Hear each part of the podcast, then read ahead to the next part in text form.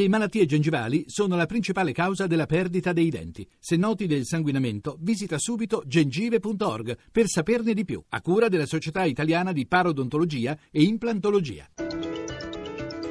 Radio 1 News Economy.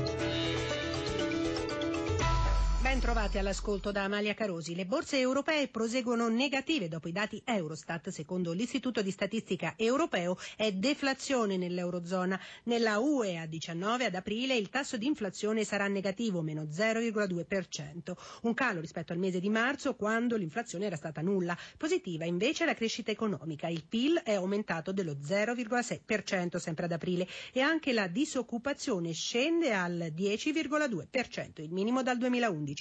Sull'andamento dei mercati finanziari ci aggiorna Maria Giovanna Lorena da Milano.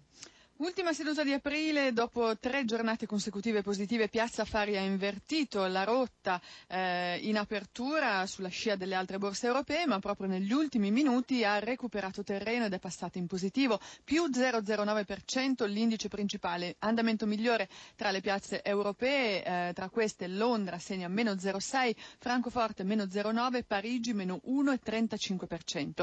A Piazza Affari Eni prova a recuperare terreno, eh, si è portato in parità eh, dopo i risultati del primo trimestre che pur con una perdita netta di circa 800 milioni sono superiori alle attese. Saipem prosegue la corsa di ieri più 0,8%, Mediolanum svetta sul listino principale più 2,2%, altri bancari invece sono penalizzati, la Popolare di Milano e quella dell'Emilia Romagna cedono quasi un punto percentuale. Il petrolio risale a 46 dollari al barile, torna ai valori dell'ottobre scorso, continua anche l'apprezzamento dell'oro ai massimi degli ultimi quattro mesi, si allarga lo spread con i Bund tedeschi a 123 punti base e infine il dollaro si indebolisce dopo il dato di ieri sulla crescita americana meno sostenuta del previsto e così l'euro sale a quota 1,1382.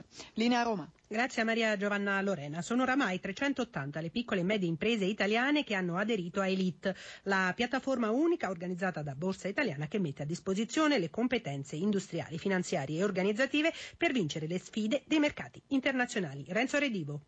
Sono ormai 380 le società di elite, iniziativa del London Stock Exchange Group, che vuol dire la borsa di Londra, che ha acquisito quella di Milano. Elite è nata nel 2012 per aiutare le piccole e medie imprese di qualità a crescere dal punto di vista finanziario. Luca Peirano, Borsa Italiana. La dimensione media è di 90 milioni di euro di fatturato, con crescita del 15% e margini del 14%, quindi un gruppo di grande qualità. Pronte per la quotazione? Alcune pronte per la quotazione, alcune altre è il nostro mestiere prepararle per la quotazione. Malgrado la qualità dichiarata, Moody's sferra un attacco proprio contro le PMI italiane definite troppo deboli. Puntualizza Alberto Baban, presidente di PMI Confindustria. Mi sembra che abbiano misurato l'indebitamento bancario, quindi sono così esposte. Diciamo che forse è più interessante capire qual è la forma di reazione che hanno le PMI italiane, perché continuano a fare record sugli export e continuano a rappresentare un sistema manifatturiero che funziona. Forse proprio per rinforzare l'aspetto finanziario, le banche affiancano Elite entrando in Elite Lounge, un ambiente dedicato al sistema bancario. Gianandrea Bertello di BNL. L'obiettivo è di fare incontrare le start-up innovative, le PMI innovative con il mondo delle banche, perché le banche possono portare anche competenze sia finanziarie ma anche industriali.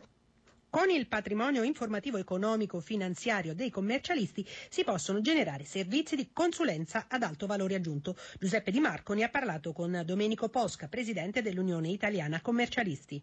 Riguarda cinque, oltre 500 milioni di dichiarazioni fiscali, oltre 50 milioni di bilanci, eh, oltre 100 milioni di rapporti di conto corrente e oltre ai dati previdenziali. Secondo stime così approssimate dovrebbe avere una dimensione di eh, circa 100 petabyte, eh, quindi una dimensione molto molto importante, cioè parliamo di 100 milioni di gigabyte. Come possono essere utilizzati questi dati? Questi dati economico-finanziario, contabili e fiscali cioè, hanno un valore straordinario se ben eh, utilizzati, quindi se ben analizzati prima e poi convogliati eh, per uh, tirar fuori informazioni che servono a fornire al mercato servizi ad alto valore aggiunto. Le piccole e medie imprese oggi hanno le competenze per massimizzare il valore delle informazioni? Non solo non ce l'hanno le piccole e medie imprese, ma non lo hanno oggi nemmeno qua tutte le grandi imprese, quindi c'è veramente un ampio spazio di crescita. News Economy a cura di Roberto Pippan torna oggi pomeriggio alle 17.32. Ringrazio Cristina Pini in redazione e Fabio Cardinali per il supporto tecnico. Da Amalia Carosi, buon proseguimento d'ascolto, sempre su RAI Radio 1. Radio 1 News Economy.